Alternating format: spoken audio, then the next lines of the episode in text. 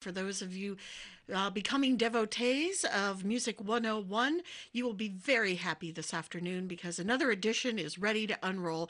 Jacob Banks has made his way across 38th Street, sitting in studio. Welcome, Jacob. Thank you. It is the most beautiful day that has ever been. I mean, today it feels like you just walk outside and it's just gorgeous. Absolutely gorgeous on the Augustana campus. Were you lingering just a little bit? I lingered a bit. Yeah, right in the middle of 38th Street. It's dangerous. Don't recommend it, but it was worth it. The sun caught me just right. So. I'm sorry, the sun was in my eyes. It was great. Exactly. Really, that explains it. Yeah, the poor assistant professor is wandering about, squinting. What is this bright disc in the sky? It's the sun. That's the sun. So I'm so happy to be here. I mean, it's sunny in here all the time in Mindy's studio, but outside in particular. I hope people are enjoying a beautiful day, and yeah. Seems like we've waited long enough too. Yeah. For some actual spring weather. Winter was so mild it just sort of teased us. Right. With the promise of spring, and then it was all of a sudden, nope, you're not going to get. It's going to be cool and rainy and windy, and right. So now we're getting our first real taste of spring. So how nice is that? And spring concert last weekend. Something we're going to be talking about here this afternoon. Momentous. For many things, absolutely. A piece that you wrote, an event that the spring concert was actually designed around, and one of our big talking points for Music 101 this afternoon. Yes, absolutely. It was an historic evening in the music department at Augustana College. My colleague Daniel Culver, who has only been on the faculty of Augustana for 42 years, an amazing career of service to the Department of Music and to the college, is retiring. Daniel Culver, many of your listeners know of him, of course, as the conductor of the Augustana Symphony, but also as a former assistant conductor at the Quad City Symphony and the director of the Quad City Youth Symphony. Just a staple in the Quad Cities community for decades, and so no matter what the repertoire would have been on the concert, it just would have been a really meaningful and important night to recognize Daniel for his many years of service and the many, many lives he has touched as a professor at Augustana. So that was great, I mean, just to begin with. And in fact, it wasn't technically his last concert, which is something we'll talk about. It was his last orchestra concert, though we still have our festival concert on May 21st.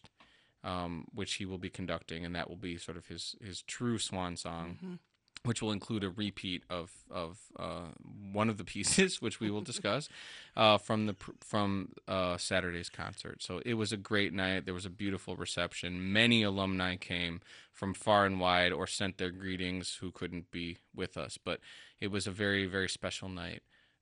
Of course, first and foremost, because it was Daniel's retirement. Also because Daniel approached me a couple years prior asking me if I'd be interested in setting a particular text by English poet John Dryden. And the project took a little while to get going just because we didn't know exactly where we were going to place it. But I knew once Daniel announced his retirement that this would have to happen. This would happen on his last concert. I mean, this would truly be his grand farewell to Augustana. So I wrote a piece for the Augustana Orchestra and Jenny Lind Vocal Ensemble. My colleagues Sangeetha Rayapati, soprano, and Aaron Humble, tenor, both wonderful singers. And it's basically a 30-minute oratorio on this text by Dryden, which Dryden wrote in 1687. It was set to music by you might have heard of George Friedrich Handel, perhaps your audience is aware. Yeah, I can't sounds place familiar. It. Yes, so he set the text. He was the first one to set the text. There are, of course, many. The text is a song for St. Cecilia's Day. There are many Sicilian hymns, many Sicilian odes, right. Songs, and what have you. So it's really kind of part of a genre, but it ended up being really about a 30-minute oratorio. I thought it might be kind of fun, since we have a recording from the performance, to play little bits of it for Music 101 and talk just a little bit about how the piece was made, and also to invite listeners of Music 101 to come to our concert on May 21st, Saturday, May 21st at 8 p.m. in Centennial, where Daniel Culver will again be leading the same ensemble, performing the work once more, and that again truly will be sort of the final his final bow in Centennial Hall. So there's going to be another chance to get to hear your work, basically, with Daniel conducting it one last time. One last time on May 21st. Yeah, it's kind of hard to believe. It's really great for a composer to have basically a month's interval between performances. Is spectacular, and all the musicians recognize that. I mean, all the because the students, I mean, you'll hear the Augie students playing on here. They are giving it 110%. I mean, they are so committed to this performance. It was amazing. It is such a testament to Daniel's work with the students over the years that they were able to pour so much passion into this. And yet, to a person, they all said, "I'm so happy we get a chance to do this again because it's a new piece and it's got to sink in a little bit." So. I as a composer, that's of course repeat performances are one of the things we love, but when it can be with the same musicians with some time for the work to sink in, it's very exciting. So I love the whole idea of you wrote the piece, Daniel conducted the piece, as you mentioned, several of your colleagues performed in there. Then you have the Augustana Symphony. So this was like a huge collaborative effort, basically, and it all came together in this amazing evening, and like you said, now you're going to get another chance, another shot at it for folks to get to come and hear this piece. It was amazing because, and I should mention too, Michael Zemek, my other colleague who conducts Jenny Lind, he was also, I mean, he prepared the chorus for it, which was no small task. It's not an easy choral part. No. But they really, you know, when I sent the thank you email, I realized I sort of had Google count. I mean, how many people am I sending this to? It was over 115. Mm-hmm. People involved. I mean, how amazing is that that we had this project that so many people could take such an active part in. Then that could mean so much both to the musicians presenting and to the audience. So it was a triumph. It was a really wonderful night for Augustana music, and now we get to try to top it. So I thought we'd do a little bit, I can't play the whole work, obviously, because Music 101 is a half hour long, but I thought I'd play sort of some key parts, and it might be kind of fun to, I thought it would be fun to start at the end, just because the piece kind of ends with a bang. I'm going to ask not to play the entire, because the ending is even sort of more over the top than this, but what we're hearing is the grand chorus of this text. And basically, it's a beautiful text. The whole text itself is about music and the power of music. Of course, music about music is one of the best things, right? I mean, we love to write about our obsession. So the whole text from the beginning to end sort of, it starts with the Big Bang, if you will, the creation of the world, and how, you know, that was sort of born in harmony. That sound has been with us from the very beginning. Well, of course, then the piece, you know, has to end with the last trumpet. If we start with the Big Bang, then we've got to end with the last trumpet. So this is a very apocalyptic vision of the end of time. And the text is basically says that just as the world began in sacred song, that when the time comes for music, for the world to end, the text goes, the trumpet shall be heard on high, the dead shall live, the living die, and music shall untune the sky. Which is a text I think of often, especially as, you know, biking to work today and saw the incredible blue sky from one end to the other, and to have this sense that, you know, when the sky finally falls, it's going to be music that brings it down, which was of course a beautiful thought for a musician. So we'll listen to most of the grand chorus from A Song for St. Cecilia's Day, performed this past Saturday by the Augustana Symphony Orchestra, Jenny Lind Vocal Ensemble, Daniel Culver conducting, and then the soloists are here too, Sangeetha Rayapati and Aaron Humble.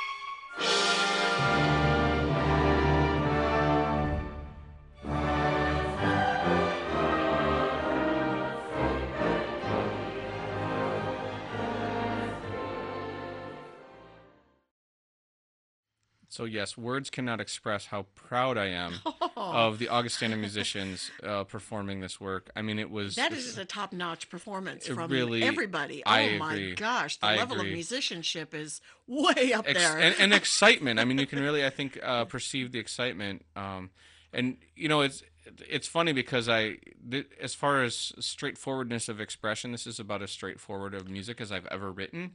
And sometimes, you know, you sit back and your latent modernist impulses ask you, like, is this too many triads or something? But it is kind of amazing. I brought my three of my kids to rehearsal, 6, 5, and 3. And my 6-year-old, I mean, there's no experience like driving home in the car and having your 6-year-old sing back a motive to you. I mean, she's going, da, da, da, da, da. It's in the car. I'm like, actually, that's kind of an amazing experience. I think, you know, that hasn't happened to me many times. So that gave me sort of divine confirmation that it's okay to write a tune like that. You're not betraying the art by writing something this accessible. And it's, you know, it certainly isn't the most accessible work, but as I said, I'm just enormously proud of the Augustana musicians and grateful to Dr. Culver for initiating this project. Well, and you had talked about the dedication and the commitment that everybody brought to performing this piece. And it's so evident when you hear that, even just that, we're going to be hearing more of that lusciousness. But what really struck me is that, wow, you know, the passion is there. And this is not an easy work, as you yourself pointed out. No. It is a very complex piece. Yes. All of the movements are they're different. Mm-hmm. They are connected, but they're very different. Right. And each one has these amazing complexities that this would not be something you could sit down and, you know, at sight reading, you could probably pull it off pretty well, because these are some top-notch musicians. Right. Again, here. Well, no, I think you're right. They really dug into this deep. They did. And Daniel never would have wanted me to write a piece that was so easy that you could just sit down and play it and be done with it. I mean, this took some serious work, and it took work over a long period of time. I mean, especially compared to what I'm used to. Usually I hear the first rehearsal 4 days before a concert, and then hear the subsequent rehearsals and then a performance, and then we're done.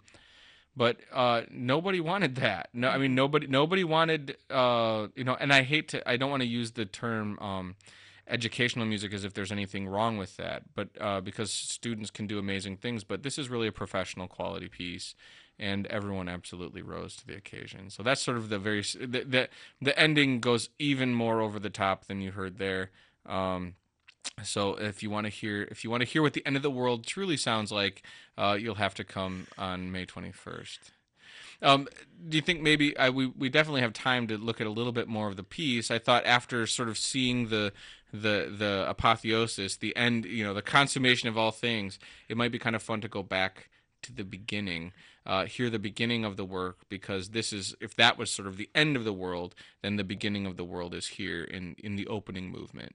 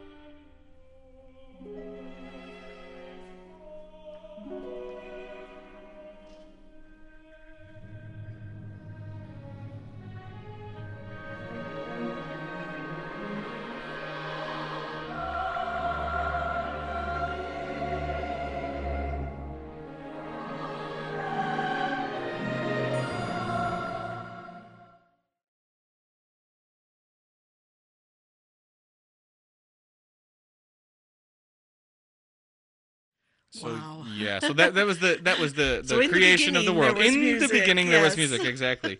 And it's funny because I hope the listeners at home could hear the opening, because the opening is almost more felt than heard. It starts with this low harp pluck, and from that is this G, and there's this low G, and in fact the G is, it's, you might call it a piece in G, oratorio in G, because it begins in G and ends in G, and over the course of the whole piece spans the octave. So each of the diatonic notes A, B, C, D, E, F sharp, and G all get kind of their time in the piece. So here we are, we're starting in G. The whole idea, it's what's really fun about this is if you can hear these weird sort of almost seagull effects, it almost sounds like it's just very glassy and very transparent. Those are actually cellos who on the G string, the open G, are sliding very, very lightly up and down very quickly. And what that does is it releases all the harmonics. If anybody plays guitar or some other string instrument, if you do that, you'll hear pitches jump up and down all over the place because these are all the harmonics. And the whole point of the first movement is that music is part of the physical universe.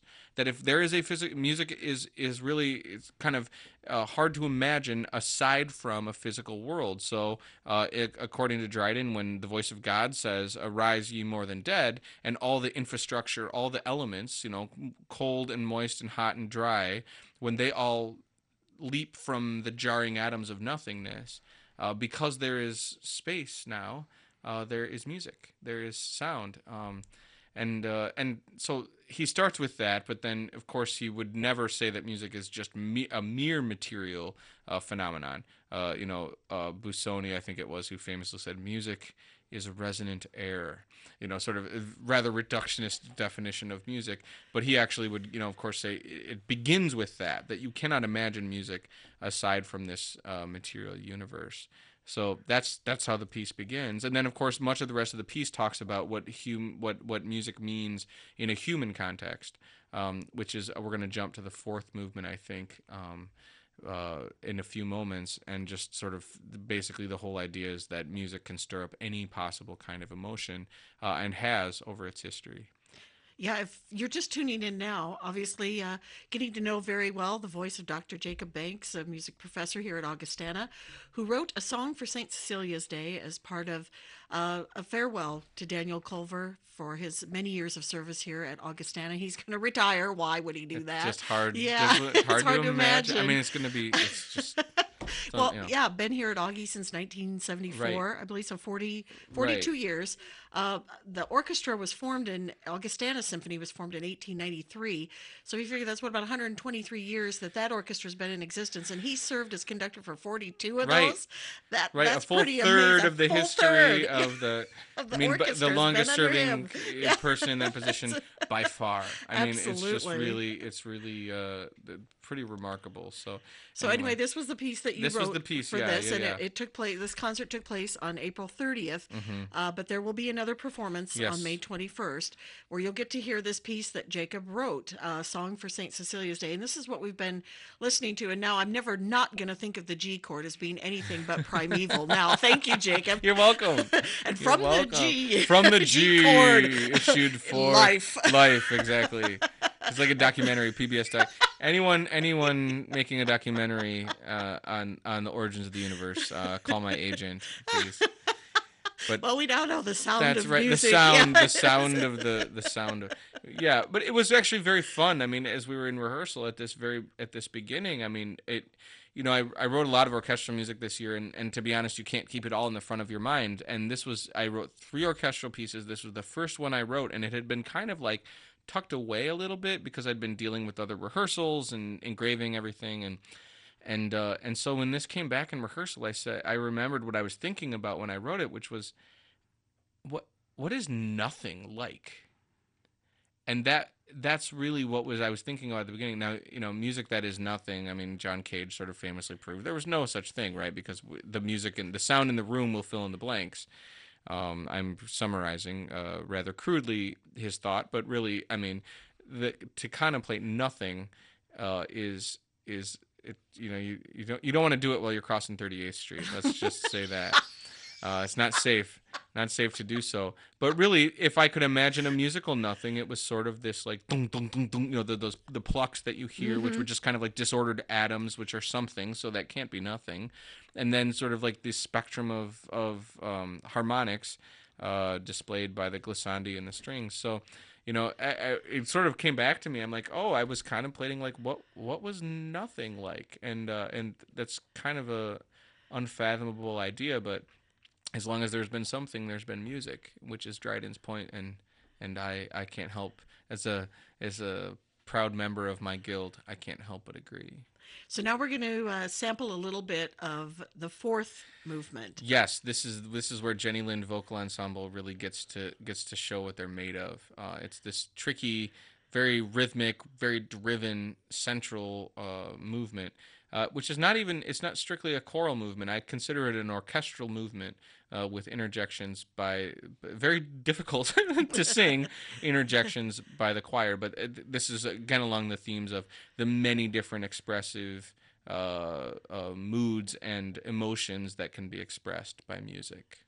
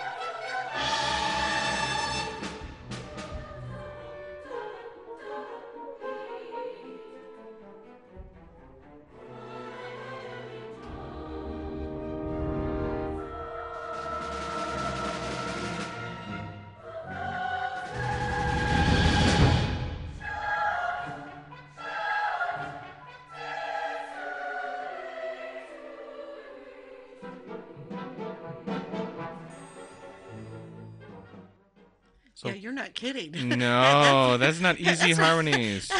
Not easy harmonies for them, and then the orchestra too, right. Has quite a challenge. Oh yeah, yeah. To keep all that together is not an easy task, but so beautifully done by Augustana musicians here.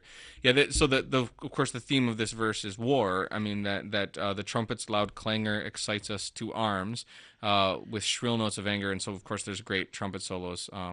By really just very, very well played, beautifully played and beautifully sung. And then the next verse is talks about, you know, the soft complaining flute in dying notes discovers the woes of helpless lovers.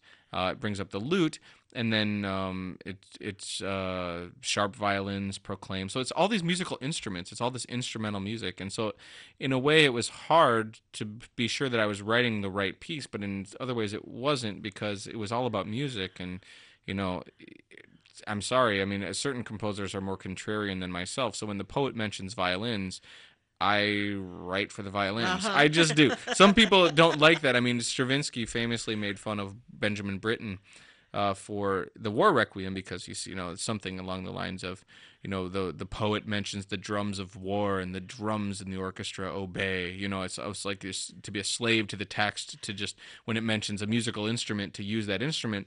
But I'm sorry. I mean, if it's talking about the last trumpet, I'm going to write a piece. I'm going to write a part for the last trumpet. I mean, uh-huh. Otherwise everyone would, you know, would be confused. So, well, the language is calling forth it that really musical is. Imagery. So mm-hmm. I think if you're composing, it would seem like an obvious thing. I can right. see where they would maybe argue on the side of, let's do something a little more outside less of the obvious. Box. Yeah, and, certainly. But I also agree with that. If it says that, what's going to bring most of the emotional impact is going to be, if the trumpet shall sound, we hear right. a trumpet. We hear a trumpet, right. And, you know, anyone can do whatever they want with their music. You know, if they want to write a cello solo when the viola is mentioned, as Schoenberg does in Piero Lanier, that's fine. I mean, it can be quite amazing. But I was more than happy to write something really nice for the violins when the poet mentions the violins proclaiming. So these were selections from a song for St. Cecilia's Day. Jacob wrote this for Daniel Culver's retirement here after 42 years of service here to Augustana College, conducting the Augustana Symphony Orchestra, as you mentioned, the Youth Symphony. I mean, his contributions cannot be overstated or understated enough. Right. This man has contributed a lot to the musical life of Augustana College and to the Quad Cities community as a whole. So how awesome that must have been to write this piece and then hear it all come together so beautifully on April 30th with the Augustana Symphony, the Jenny Lind Choir, Vocal Ensemble, and then the soloists. It was just an amazing evening. And as you mentioned, and we'll quickly get this in again, you get to reprise this again. Please, yeah. I mean, I invite people. I mean, it's a free concert, so we're not selling tickets. So, you know, I don't get a take of the box office. Is this in Centennial Hall? This is in Centennial Hall. And you also get to hear the symphonic band and I believe the Augustana Choir. There's always a choir. It's choir, band, and orchestra. We call it the triple concert. And it will be a really, really very fine concert on May 21st at 8 p.m. in Centennial. So real tour de force. Thank you once again, Jacob, for another fascinating edition of Music 101. Well, thank you for indulging me and playing my own music. I usually like to highlight other composers, but it seemed timely. Very much so. This was special, very special. So thanks, Jacob.